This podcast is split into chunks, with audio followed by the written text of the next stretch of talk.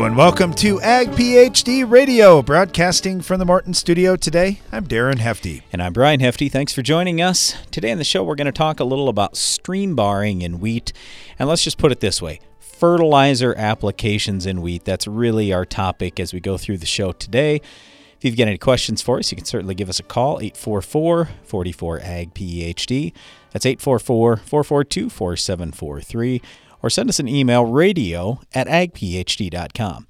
We're going to get to the Ag PhD mailbag in just one minute. Before we do, I just wanted to remind you that we do have the Ag PhD Field Day coming up a mere three and a half months from now. I know it's a ways off, but I, I, I wanted to let you know, so you put it on your calendar because we'd love to see you there. It's a free event that we host each year to say thank you to you for listening to Ag PhD Radio and watching Ag PhD TV. The Ag PhD Field Day is right on our farm. It's a free event. It's Thursday, July 29th is 28th this year. Yeah, 28th. So it's always the last Thursday in July. That's the part I remember. Yeah, it's the 28th this year. So anyway, just if you could, mark on your calendar Thursday, July 28th. And I would say too, plan to come the night before, get into town, come in, stay in Sioux Falls or one of the surrounding towns, and come out early because we we will start at 7 a.m. And you might say, "What? Why? Why so early?" I'll tell you why. Because mornings in South Dakota in the summer are usually now. Uh, don't hold me to this, but usually they're beautiful. It's like 60 degrees, maybe 65. It's awesome. We uh, at that time of the year, our average high temperature is only like 85 degrees or so. That's it. And that's late in the afternoon. So we we cover a lot of things even right away in the morning. We want to take you through our plots. Uh, there's lots of stuff to see, live equipment demos. Just it, it's going to be the biggest and best Ag PhD field day we've ever had. Please go to agphd.com to learn more. All right, let's get to the Ag PhD mailbag right now. It's the mailbag. All right, Brian, first question comes from Rick in central South Dakota. And he said, Guys, we did a variety of different cold germ type tests. And just kind of curious what you would think about this particular seed and if they would pass the standards that you have for your farm. And Brian, I thought this is interesting. So they've got the regular standard cold test. And the reason that I like that standard cold test is it's very repeatable. We can send that same sample to multiple labs. They run the same protocols, and we get very similar results. Uh, the particular lab that they sent to was Sodak Labs in Brookings, South Dakota. Yeah, and we use them and too. They, they ran an NPK cold test. That's a different test that I don't know if anybody outside of Sodak Labs does that one, but they they thought, okay, guys are planting, it's early, it's cold, and they're putting a little starter fertilizer out there. So this puts just a little bit of fertilizer into the test too. So I like that one. And actually those results came out fairly similar to the standard cold test. And to me, that that speaks highly of that seed that you must not have too many uh, cracks and those types of things where that fertilizer could have got in. But they also ran a saturated cold test. They ran a, a 40 40, degree degree, cold test. cold test. They did a bunch of different stuff. So I think it's really cool. And a couple things I look at, I look at how many seeds were dead. That's that's a usually a bad thing. I mean, it's always a bad thing. You don't want to see dead seed. But then I look at what do you get for consistency across some of those tests. And to me, uh, it looks Well, wait like a second. You said dead. The other things that you're going to look at are slow and abnormal. And those are the ones that I didn't really realize until I learned how to do germination tests almost 30 years ago. Because we've had a germination lab here at Ag PhD for almost 30 years. And anyway, it's those slow and abnormal ones. So the dead, obviously, okay, any fool can figure out, yeah, that's that's dead. That's that's not growing. But it's the slow and the abnormal. So in other words, what's it take to be considered a normal seed and normal growth? So with the saturated cold, the point here is a lot of them were just slow. Some were abnormal, and we don't like either. But when you look at all the other cold tests, the regular, the NPK, and the 40 degree, uh, the test levels were 90, 95% for the most part. There were a couple that hit in, down into the 60s, three that hit down into the 60s on the saturated cold test. Would that worry me that much? No. No, it would not. All right. Well, thanks for the for the question, and kudos to you guys for for running those tests too and trying to learn a little bit more about this particular topic. Okay, Brian, get this one in from Andrew. And he said, I'm going to put some sweet corn on for the first time doing conventional till. It's a relatively small area of land. But take a look at my soil test. Just curious what your thoughts are, if there are any recommendations you might have. Now, Brian, Sure. I want to point something out at the bottom because I know you're going to get to this in a minute. But look at some of those micronutrient levels. Some are super, super high, some are super, super low mm, yeah. in a very low CEC soil. So it's kind of an interesting test. Okay, it's a 4.3 CEC. So in other words, it's basically pure sand. And that's the one big thing that I would say is look, if you're going to try to raise sweet corn there, you certainly can. I'm not saying it's going to fail. Uh, What I'm saying is you probably better be having some irrigation out there or if it's dry for very long at all, then you're going to have some real problems. So, other than that, I would say potassium is really low. That's the first thing that I would notice. I'm at, I'm at 3.5% K on the on the base saturation test, but only 58 parts per million, and 58 parts per million is not enough to cut it. You need more K. It, it- what Darren said, high micronutrients, it's really one. It's zinc that's a problem. I mean, yeah, there's a lot of iron, but that's no big deal. The zinc is 38. So in ratio, it's not a real great ratio on the phosphorus to zinc. Usually we like 10 to 1, maybe 8 to 1, something like that. And you're at about 3 to 1. It's 96 on the P1 phosphorus test to 38 on the zinc. So I, the, the the trouble is the crop doesn't take a lot of zinc out. So it's going to be years and years and years and years and years before you can ever get that zinc level down. So however the zinc got high before, quit putting zinc on. You don't need it. It's hurting your yield. That's problematic. But I would say in light soil, you have to be spoon feeding nitrogen, sulfur, and boron. So those I'd probably be putting on multiple times during the growing season, and maybe even potassium, as light of that as that soil is, and if you decide to put water to that sweet corn. Lots to talk about on our show today. We're going to discuss stream barring wheat and fertility issues out there, but we'll be taking your calls and agronomic questions as well at 844 44 AG PhD. Stay tuned. Boost your productivity and profitability with Soil Warrior from Environmental Tillage Systems. Improve fertilizer efficiency and your yield potential in just one strip till pass. Now that's ROI. Contact us today at soilwarrior.com. Farmers across the country are raving about Germinator closing wheels. Paul from New York says, I'll definitely be using the Germinator wheels again and will be telling everyone I know. For more Germinator success stories, visit farmshopmfg.com. This is Stormy Fields with your weather forecast. Today calls for a high of 68 degrees with sunny skies and not a cloud in sight. Planting windows can close fast, so when you need both speed and accuracy, choose John Deere. Our ExactEmerge planters and precision ag technologies give you precise seed placement for uniform emergence and the efficiency you need to gain ground. See what you have to gain at johndeere.com/gain ground.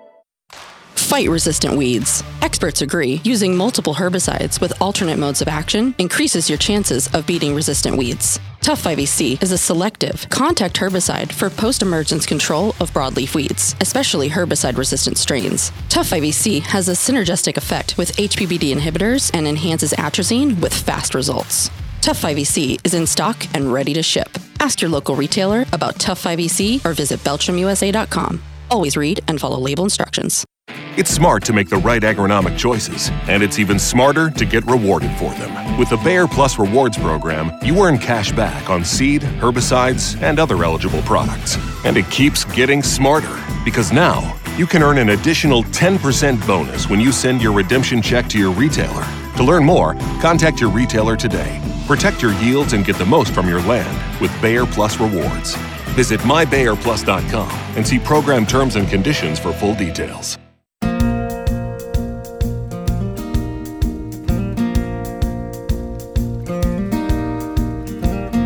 Listening to Ag PhD Radio, broadcasting from the Morton studio today and talking about stream barring in wheat. And when we talk about stream barring, for anybody that hasn't done that or doesn't really know what that concept's all about, Uh, I I kind of think of it like this: if you've got a sprayer and you've got every so often you have a spray nozzle, and that's spraying a fan pattern out there and trying to cover everywhere, where a stream bar just has uh, if you had no tip in there and you're just shooting a stream straight down, that's kind of what it's like. And uh, if you've watched our show ever, uh, or if you have YouTube uh, accessible right now, you could pop up a video from our show and see exactly what stream barring is all about.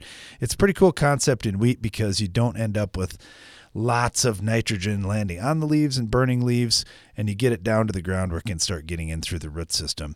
We've tried it in other crops uh, to varying degrees of success, but certainly in wheat, it, it's generally a pretty good idea. It's a nice way to put nitrogen and other nutrients perhaps on. Uh, let's head down to Alabama. We got our friend Chad Henderson on with us. Chad, do you guys do stream barring down there? Man, yeah.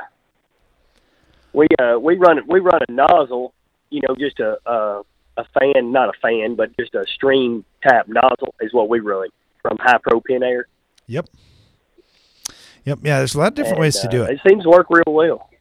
You know, when you think about it, uh, we're we're trying to get nitrogen out there primarily. Are you doing other nutrients through it too, or is it mainly just N?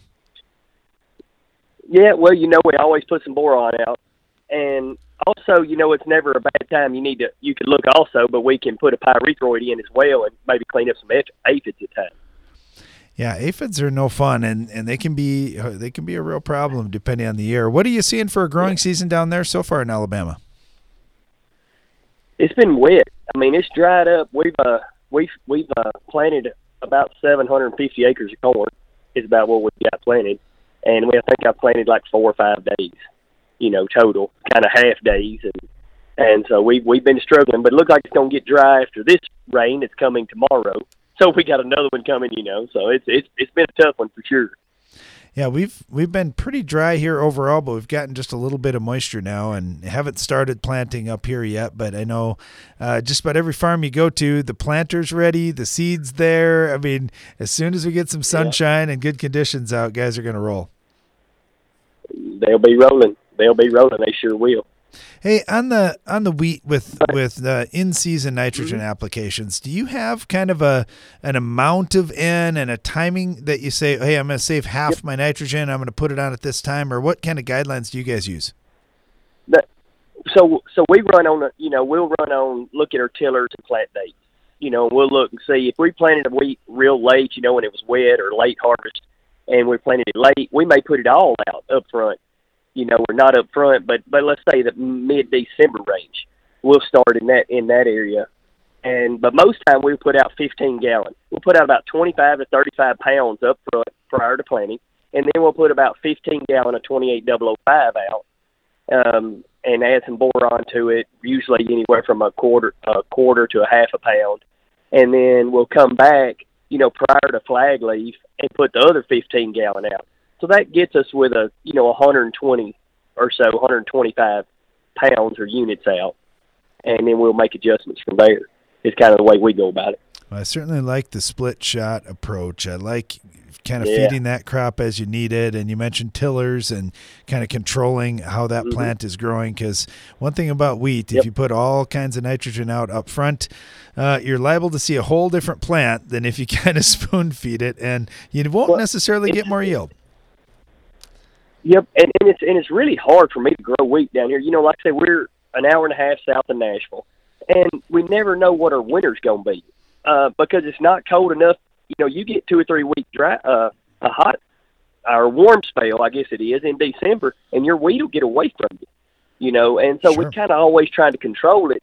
You know, instead of being like some of the guys that are further north, and it kind of goes dormant. It's sure done. You know, it's dormant. It's done. We're good you know, orange is in and out all year, and it's really uh, probably one of the tougher crops I grow to control. Every time I push it, I end up getting it flat, you know, and then we go to the palisade and, you know, other things if we try to push wheat really hard.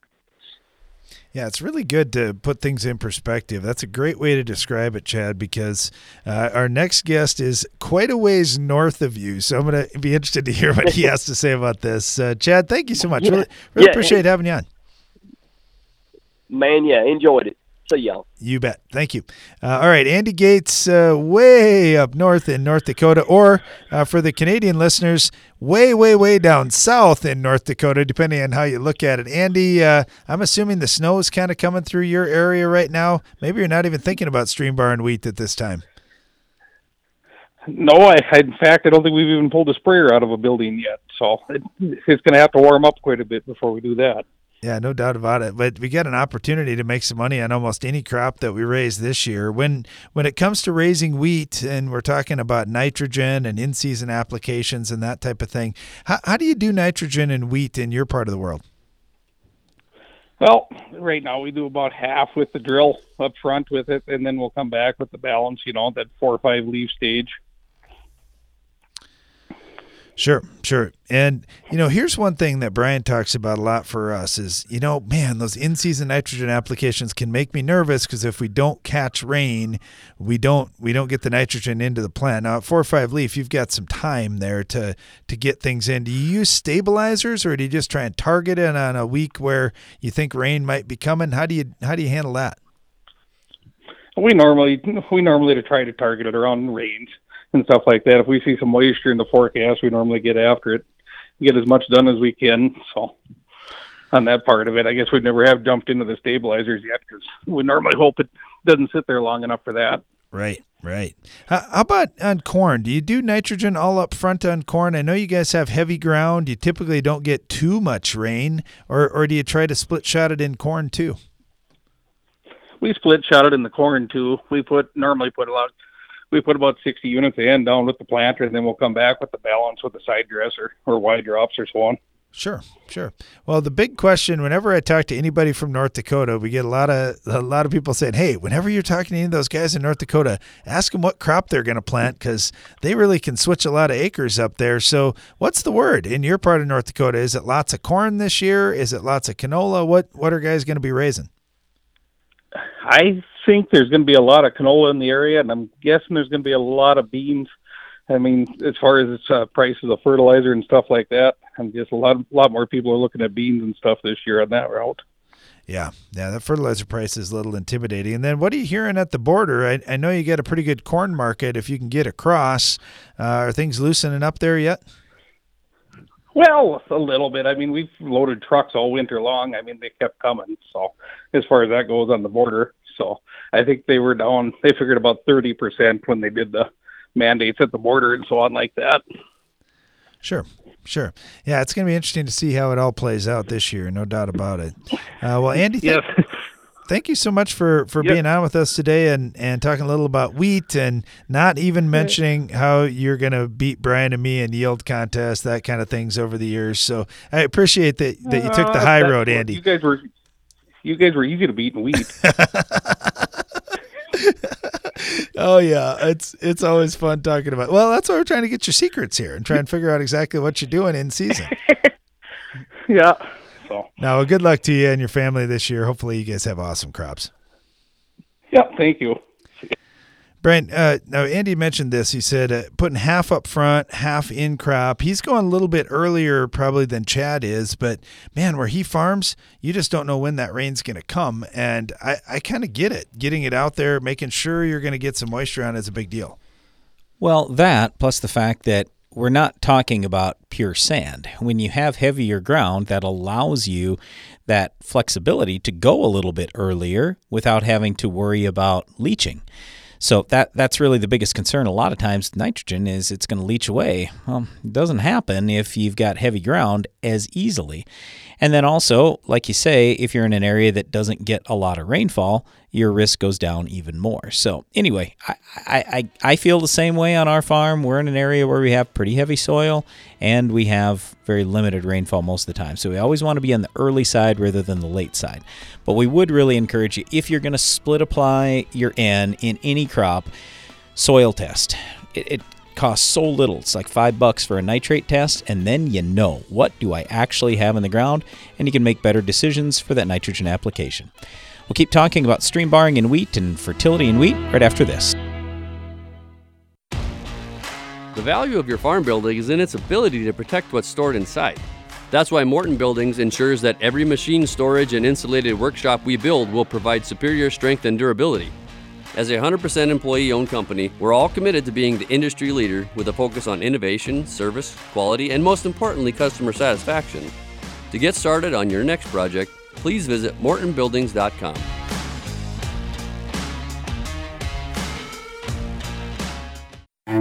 What does it really mean to provide the best crop nutrition? With AgroLiquid, it means getting a one of a kind approach, one that caters to your specific agronomic needs. You're getting experts who will work with you to create a program unique to your operation, all while accounting for the quality of your soil and the products you're already using. It's not just a product, it's peace of mind knowing we've thought of everything. That's the AgroLiquid way. Apply less, expect more. Find a retailer at agroliquid.com. Come to the Ag PhD Scouting and Scholarships event this summer. Here at Ag PhD, we're always looking for ways to support and encourage folks entering the ag industry. That's why we're devoting a full day, Saturday, June 25th, to the free Ag PhD Scouting and Scholarships event. Though this day is geared towards high school and college students as well as young farmers, anyone with a desire to learn more about agronomy is more than welcome.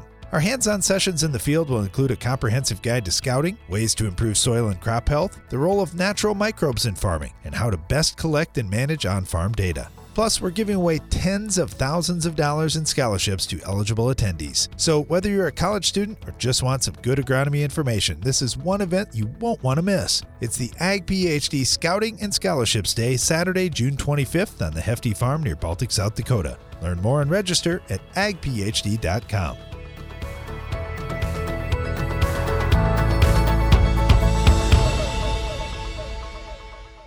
If you've ever wondered how the Farmall got its name, here's an abbreviated list of the jobs the Case IH Farmall can do. Baling, cutting hay, feeding, hauling, loading, pulling, raking, cleaning barn, mixing feed, fertilizing, mowing, chopping, seeding, clearing, irrigating, furrowing, cultivating, hitching, digging, emergency tow, harrowing, hoisting, leading parades, excavating, grading. Let's make it simple. This tractor does it all. So no matter what you're doing, Can Do comes in red. Farmall. Learn more at caseih.com slash farmall. Weather or not, relentless control is what you get with Anthem Max herbicide from FMC. Protect your season from tough broadleaf weeds and grasses with dual modes of action and overlapping residuals that also minimize resistance. With an easy to take mix formulation and wide application window, Anthem Max herbicide is ready when you are. Visit your FMC retailer or ag.fmc.com to learn more. Always read and follow all label directions.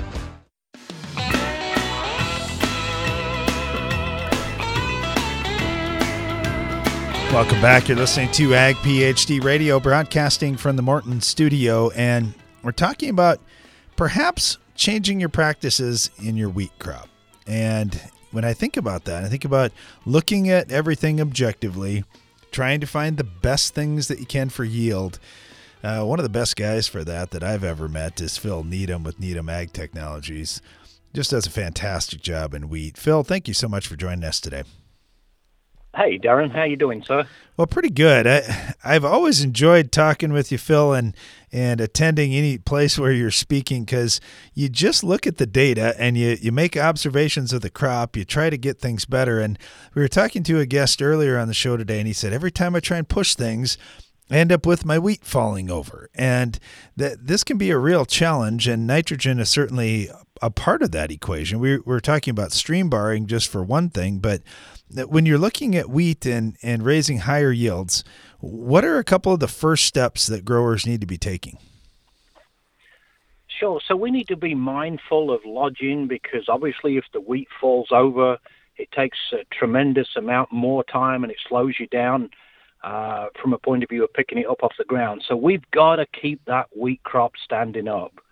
And the first thing I think about is finding varieties that are either short and preferably have a good stem quality so you can load up your nitrogen. Now, I'm I'm always an advocate of post applying N according to yield potential, which is based on moisture and several other factors. But the bottom line is, if you're in an area that can raise good wheat and you're putting plenty of nitrogen on to generate high yields, the last thing you want is a crop that falls over. So starting out with good varieties with known potential in your area that stand good is really important, Darren. And we do a lot of strip trials and replicated trials looking at different varieties, pushing them to different degrees with higher nitrogen rates. And, and we always try and find the ones that stand up good because those are generally the ones that yield the highest because they stand up and obviously don't present the harvesting challenges at harvest time. I talk about the same thing in soybeans. standability is just such a big factor for me. What do you think about uh, products like Palisade and, and others that are designed to shorten the crop? Have you had success with those? So we've worked with Palisade, I think, since 2005, and it might have been 2002. We did some EUP work uh, via a crop destruct with Syngenta, and we looked at that compound for at least three years before it was expected to be registered, and I think they ran into some hurdles, and it was dramatically later when it got released, maybe 2012 or 14, if I remember right. But that's a good product. It definitely shortens the variety by perhaps four to six inches and stiffens the stems. The taller varieties that are generally 36 to 38 inches in height, a full label rate of Palisade would generally drop them about six inches if it's a shorter variety that we like to plant, which is 32 to 34 inches, let's say on average, it would probably shorten them by four inches. And I'm I'm being general, but I'm pretty close. But it's a good product, and it works as advertised. I just really don't want to spend 14 to 16 dollars an acre on that product if we can find a variety that's short that stands well that doesn't need the palisade. Does that make sense? Yeah, yeah, I sure get that. Yeah, if you can just avoid having this problem of something that's too tall to begin with, that's that's kind of a good situation to be in. And normally, fourteen to sixteen dollars is a lot of money in a wheat crop. Right now, with today's wheat price. That's not too bad. That doesn't sound super expensive to me. So I may be willing to to do some different things this year. And I, am betting that a lot of our listeners today are thinking, man, I'm really going to go for it in wheat today and I'm going to push things. Um, when we look at in season nitrogen applications, is one time enough? Should we be doing multiple applications in crop? It's kind of nice if you got tram lines, you can do it if you want to. That's absolutely right. And to go back to the lodging topic, you know, we've found many, many times over many, many years growers that have done side by side comparisons, and we encourage growers to do that. But we've seen many, many times where a grower put all of his N on in one application, had significantly more lodging than the same amount of N applied in two shots. We really encourage guys to put the second application on, ideally second joint, when the crop is typically 12 to 16 inches tall, something like that, depending on the region, the moisture, and the variety. But if you can delay that second application until that second joint or approximately second joint, you'll see dramatically better standability, plus protein too if you've got hard wheat. Yeah, that protein is uh, is a big deal. We get a lot of questions about that, and many of the studies have shown having good nitrogen availability late in the season is is really a key there. How about sulfur? I, I have a lot of guys that we talk to that say, "Man, getting more sulfur out there has helped them with protein too." Yeah, I'm sure sulfur is a component in protein that's important. And I really encourage growers to get soil tests and tissue tests both. And I caution them on the tissue test because sometimes we get soil tests that show good or at least average levels of sulfur, but the tissue tests come back low. And then you get to looking at the crop, and maybe it's drought stressed, maybe it's in a, a saturated set of conditions. We've had a lot of rain, we've had four or five inches in the last three days. So, pulling a tissue test, if that crop is in any kind of physical stress, you're probably not going to get the best interpretation from a tissue test. But assuming your crop is actively growing, it's healthy, yes, I definitely look at the tissue test. I definitely look at the soil test. And if you see low levels of sulfur, I would certainly encourage a grower to put sulfur on. If they've got sandy soils, you know, three, five, seven CECs, and they've had a history of sulfur responses in the past when they've done some trials, I definitely encourage sulfur. I just feel like there's the regions of the country that have had a history of sulfur applications. Their organic matter is higher, and they've not got the, the low CEC soils, and they're using sulfur. And it's all about spending money and allocating whatever money a grower wants to spend as wisely as possible. So if it's sandy, low CEC, low organic matter, I think there's a good response available to sulfur, especially if that grower hasn't had a history of sulfur applications. That's a given. But if it's a deeper soil, higher organic matter, the grower has had a, a history of sulfur in the form of MESZ or, or other products, the, the response probability drops off pretty pretty fast. And in those situations, if the if the amount of money the grower has to spend is somewhat limited, I would be looking at applying a couple of different fungicides, ideally one at full flag leaf emergence, one at flowering for fusarium control. That generally gets you the highest return on your money spent of any other application outside of nitrogen, that is, especially if it's a higher disease year, especially if there's a lot of fusarium, okay? Yeah, absolutely. Yeah, we we've seen the same thing, and and that is so important. There are just a lot of steps that go into having a successful wheat crop, and we've talked about several of them here. And for me, if I can avoid the lodging problem, now high yield is possible. And then we hit nutrients right, we protect that plant through the season, and wow, we're set up to uh, to get some big time yields. And like you had mentioned too, Phil, just you've only got so many dollars, whether that's a large amount or a small amount. You still want to allocate every one of them to the best possible return on investment. And you've certainly given us some great ideas here on on where which way to go with some of those dollars. Uh, Phil, thank you so much. We really appreciate having you on. I, I, know you always have great tips for for growers in wheat, and uh, is the best place to find more information from you at needhamagtechnologies.com. Yes, sir. That's the website, needhamag.com. Thank you, Darren. You bet. Thanks a lot, Phil. Really appreciate it.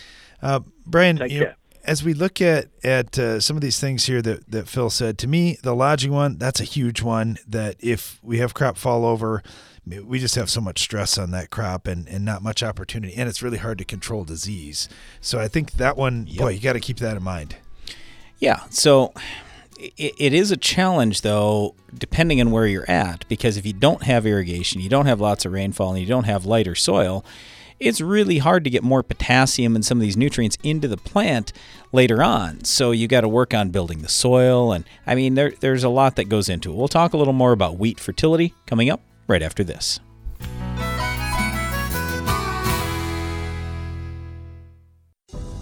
Do you have crop failures due to flooding, drought, or another event, you may need to consider a better burn down regimen. Adding just 2 ounces of Nufarm Panther SC to your tank mix not only provides faster results, it provides residual that lasts. You gain flexibility to keep your cropping options open. Ask your dealer for Panther SC and get Panther power in your tank. Revytek fungicide from BASF has been specifically developed for the selective soybean grower who doesn't compromise. If you think good is good enough, if you're okay with just achieving rather than overachieving, if average is your goal, this is not the fungicide for you. Revytek fungicide, brand new chemistry, three no excuse modes of action, zero modes of compromise. Sounds like the fungicide for you. Revytek fungicide from BASF. That's smart. Always read and follow label directions. What do you think of when you hear Palmer Amaranth or water hemp? If you use Fierce herbicide in your soybean fields, you don't have to think about them at all.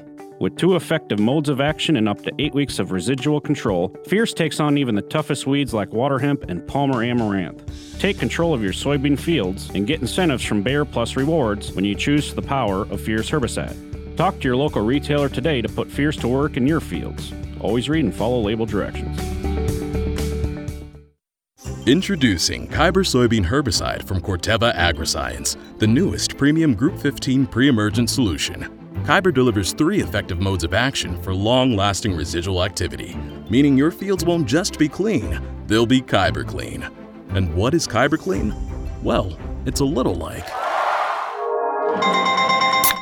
Nice fields. See the difference at kyberherbicide.com slash soy. That's K-Y-B-E-R herbicide.com slash soy. Protect your empire. Rule your fields with dual modes of action. Low use rate Authority Supreme herbicide from FMC combines Group 14 and Group 15 modes of action for pre plant and pre emergence control of key broadleaf weeds and grasses. A preventative application keeps your fields clean when it matters most to crop productivity. Visit your FMC retailer or ag.fmc.com to learn more. Always read and follow all label directions. It's smart to make the right agronomic choices, and it's even smarter to get rewarded for them. With the Bayer Plus Rewards program, you earn cash back on seed, herbicides, and other eligible products. And it keeps getting smarter because now you can earn an additional 10% bonus when you send your redemption check to your retailer. To learn more, contact your retailer today. Protect your yields and get the most from your land with Bayer Plus Rewards. Visit mybayerplus.com and see program terms and conditions for full details.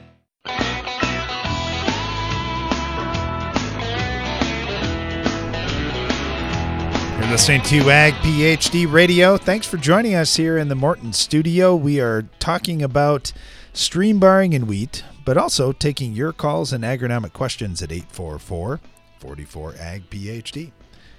All right, so we were talking about wheat fertility in general right before the break, and I had just made the comment if you want strong stalks, then you've got to get potassium out there. That's by far and away number one in terms of fertility. Now, the other thing you can do, obviously, is cut your seeding population.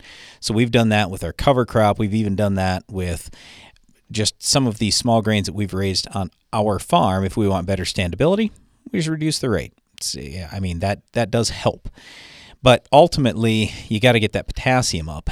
And if you don't address that in advance, and in some cases, I might be talking a year or two in advance, then it's hard to get potassium into the plant. So, for example, if I haven't done anything and I got, I look at my soil test and I go, ooh, man, I got one and a half percent base saturation K, um, that's going to be a problem. Well, too late. I already seeded the wheat. Well, now what are you going to do?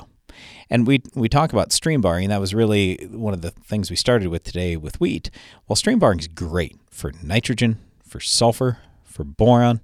The problem is you can put a little K out there with the stream bar, but how are you going to get that into the plant? And with potassium, we don't just need a couple pounds or a pound or a half pound like we do with boron. We need hundreds of pounds depending on your yield. So to make the full correction we need to, it's got to start early. That's all I'm saying. But again, for nitrate, sulfate, boron, I mean, those things are great with the stream bar. You can do that mid season, heavy soil, light soil, whatever you want to do. But we we just really encourage you do soil tests in advance. And then before you put more nitrogen out mid season, please just pull a, a, soil nitrate test. It's so cheap, so easy, but then you'll you'll really know. And the big reason why we're bringing this up today is look at the fertilizer prices today. They're three times what they were a year and a half ago. So I, I get it that commodity prices are a lot higher. And I'm not saying, oh, farmers are going broke or anything like that. I mean, we all have the chance to make some, hopefully at least, some decent money this year. I'm just suggesting that if you're going to invest money in something, that you invest it as wisely as you can. And the more data you have, the more soil tests or just overall information, then hopefully the better job you can do spending that money wisely. So be a little cautious. Don't just automatically assume, oh, I got to throw more nitrogen out on everything. Maybe, maybe not. And I do want to come back to it's not always about yield. So with corn, that's almost all we talk about. But in wheat, there's also this protein component. And if you don't have available nitrogen late in the season, you're going to have lower protein levels. That's a fact. So you've got to have that, that nitrogen available late. Now, you might get it because you might have a warm year and your organic matter is mineralizing. It's breaking down, it's releasing nitrogen. Well, if you've got lots of organic matter in the soil, that might be enough.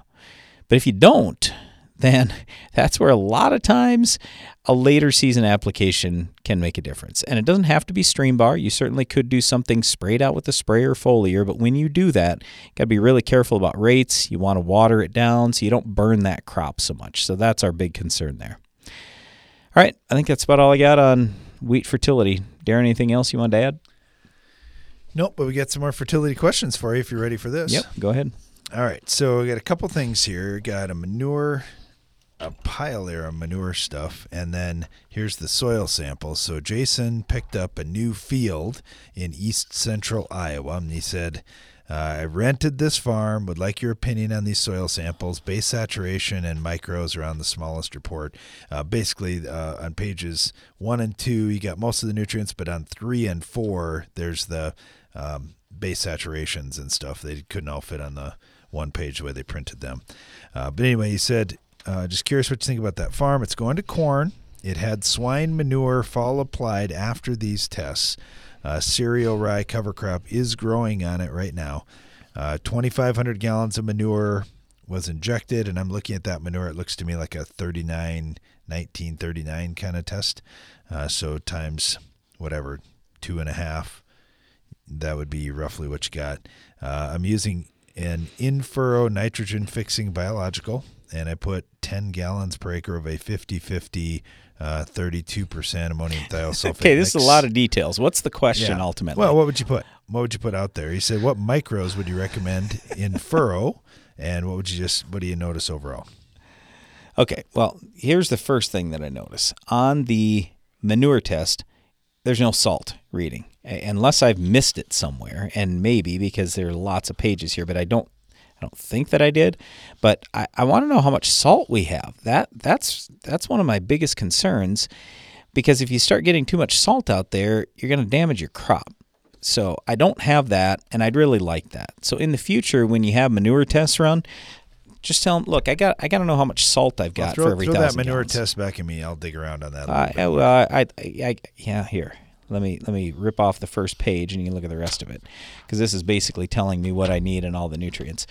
Okay, so the great thing about one of the great things about manure is it has micronutrients in it.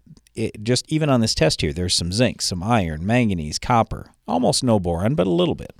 So I, it it makes me happy when I get a. I'm not going to say it's a balanced product, but it does at least have pretty much all the nutrients you need. It might not be at the right ratio or anything like that. But anyway, that part's good. And so, because of that, am I super worried about a lot of your micronutrients? Probably not. I, I guess let's start with this. When I look at soil pH here, uh, I'm if I can find it. Yeah, it's it, it's a it's all across the board, and I see as low as 5.6. I see as high as 7.3. Um, trying to see if I find anything higher. Eh, 7.5, something like that. So anyway, if you've got something that's really low for pH, then you, you want to get a little bit of lime out there. If you got something high for pH, then we're typically asking ourselves, hey, what what nutrients are out of balance? What's causing that problem? So I've I've got this pH that has now crept up over time. And let's see. If I look at what is out of balance, you know, I I don't uh, just right off the right off the bat, I don't see anything that's super bad other than your mag- magnesium is a little high.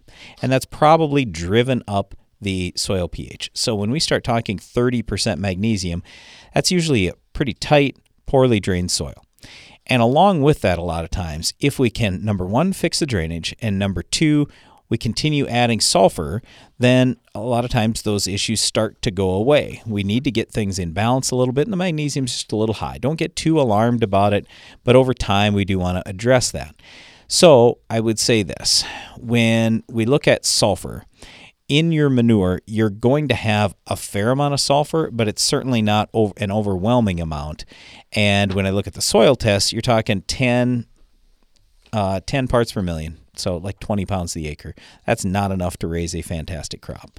So, I'm just saying I, I'd keep pushing the sulfur, making sure you got plenty of sulfur out there because to me, that looks like one of the things that's a little concerning. And then the other thing is your boron is really low. So we're talking 0.3 parts per million. So to raise great corn and soybeans, I'd be pushing that a little bit as well. Beyond that, um, I, I'd say make sure you're keeping your phosphorus to zinc and phosphorus to copper kind of in ratio.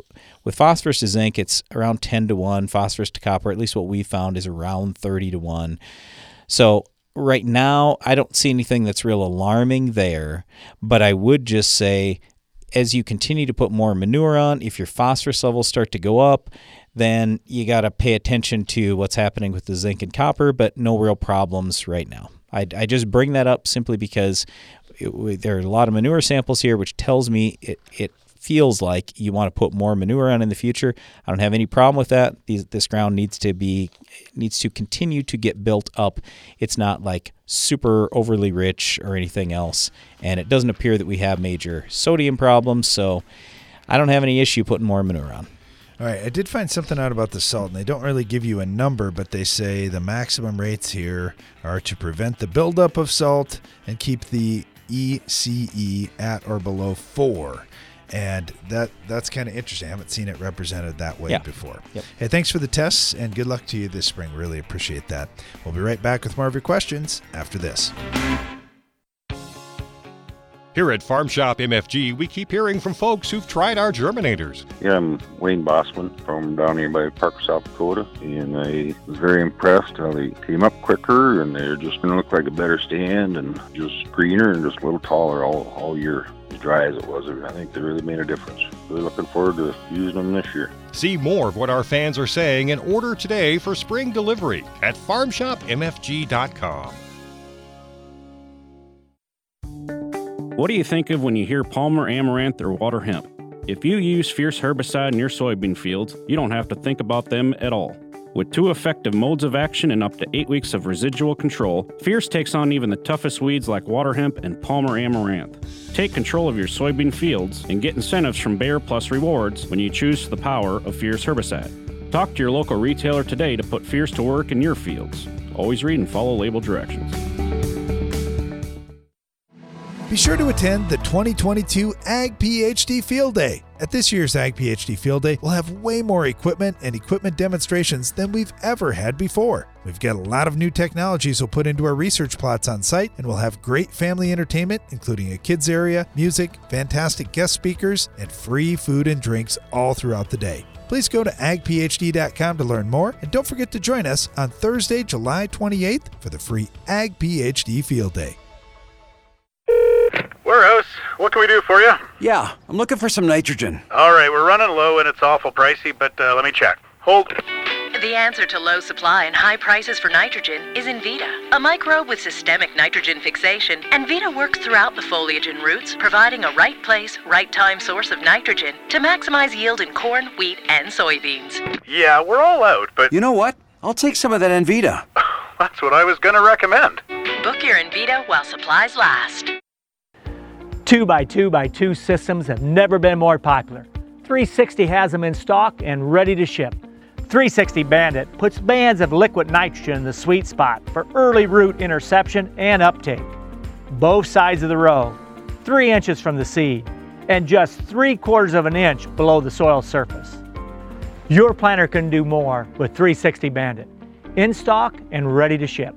Learn more at 360yieldcenter.com. Are you worried about nitrogen loss this spring? Well, we asked retailers what they thought about Instinct Next Gen Nitrogen Stabilizer from Corteva Agriscience. What they said was so inspiring, we got an actor to reenact it. Ahem. It's a great return on investment. A great return. Investment, investment. Great return. All right, I think I'm ready to record. It's that simple. Instinct Next Gen is a great return on investment because it protects your nitrogen. Learn more at protectnitrogen.com.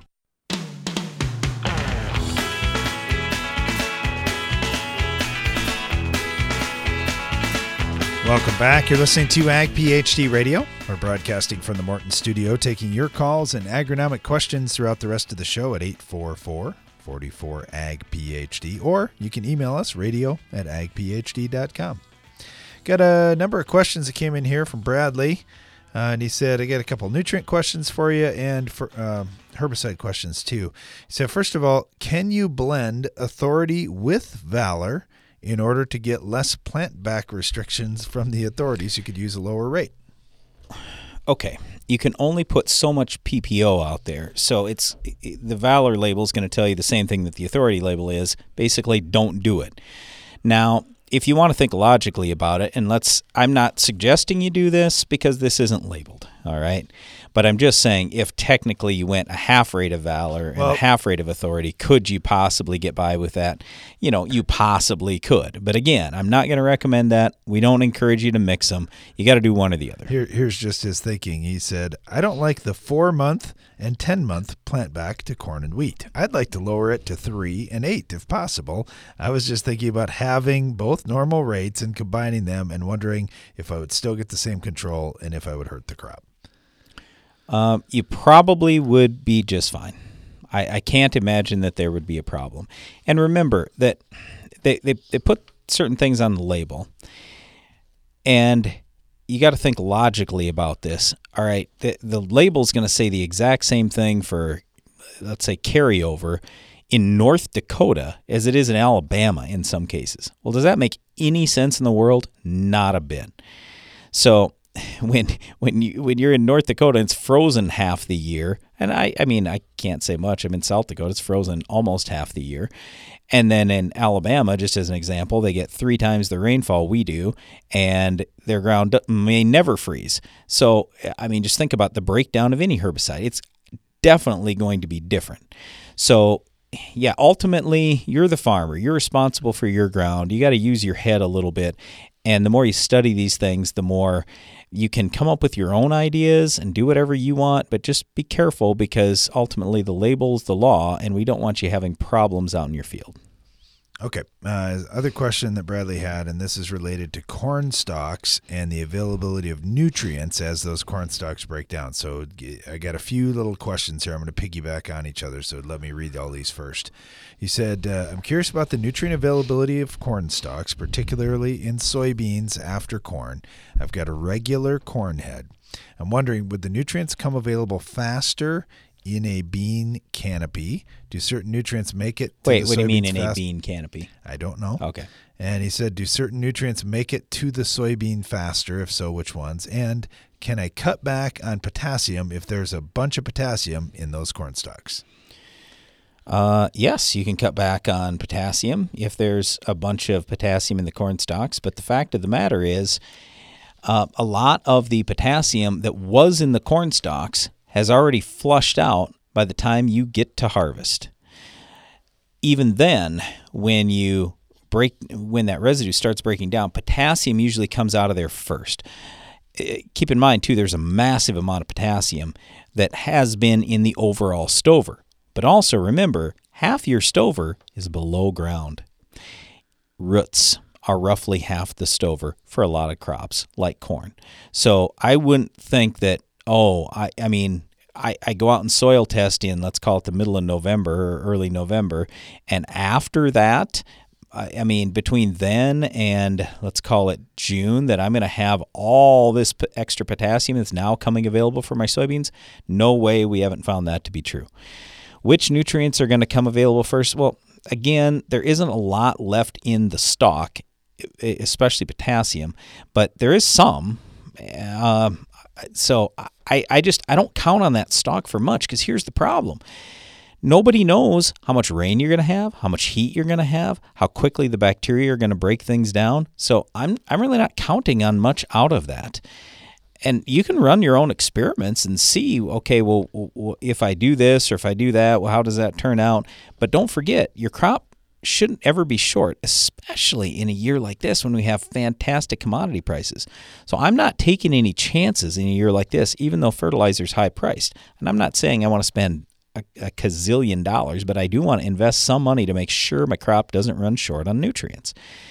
But anyway, uh, in terms of this bean canopy thing, I, I guess I, I don't know what exactly that means, but uh, I'll, I'll just say this the, the breakdown of residue is going to be faster the more tillage you do, the more air that you introduce into the soil, the more bacteria and fungi are breaking things down, the more you use microbial products. There are microbial products, Decomp's one we use to help break residue down faster.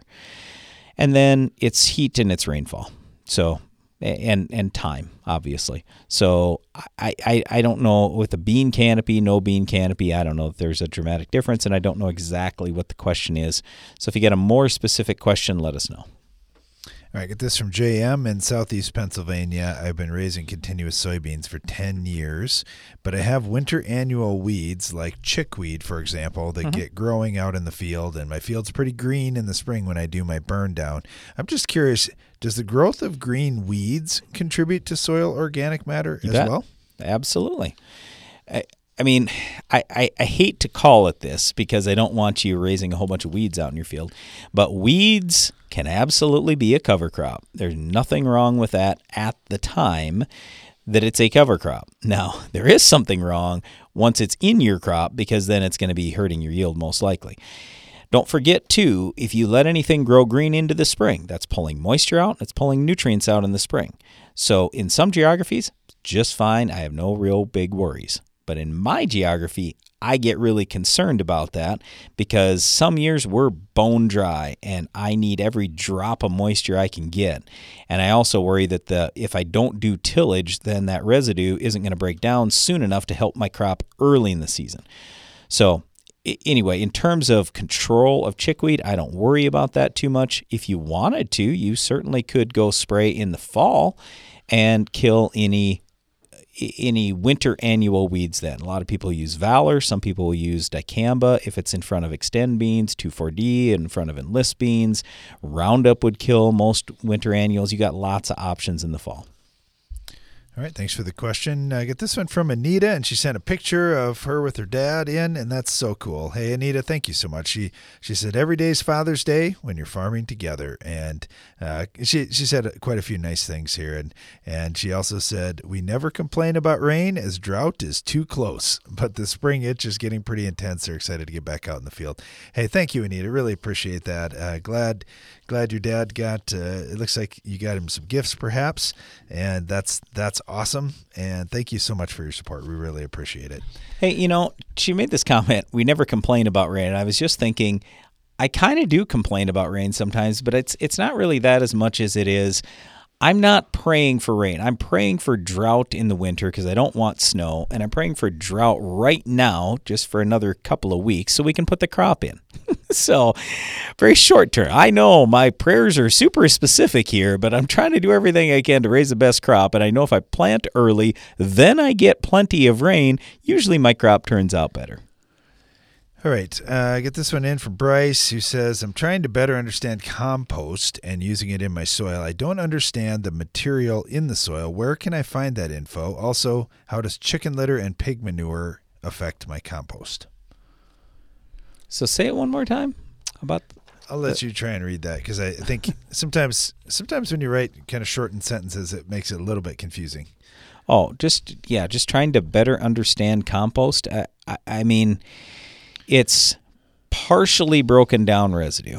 So I don't know how to explain it super well either, but just think about compost very similar to what you would manure. It's just manure. A lot of the stuff in there is available today. Compost, more of it is available slowly over time. The other thing is you can turn manure into compost. There are a lot of people that do that. And the advantage is once it's in the compost form, it's much more environmentally friendly today. You don't have to worry so much about runoff or anything like that. And also, those nutrients, they are kind of locked up a little bit and they're going to come available over time. The other big advantage in turning manure into compost is the pile is going to heat way up. And when that happens, it kills a lot of pathogens, it kills some weed seeds, some of the diseases that we might normally deal with. So it's just a little bit safer. It's like potting soil. That's basically what you get when you've got compost. Hey, thanks for the questions. Uh, we really appreciate that. And yeah, it's it's a year where we're looking for every source of fertility that we can. Fertilizer is kind of expensive. Compost and manure certainly can be really good options. Thanks for listening to our show today. Be sure to join us again each weekday for more Ag PhD Radio.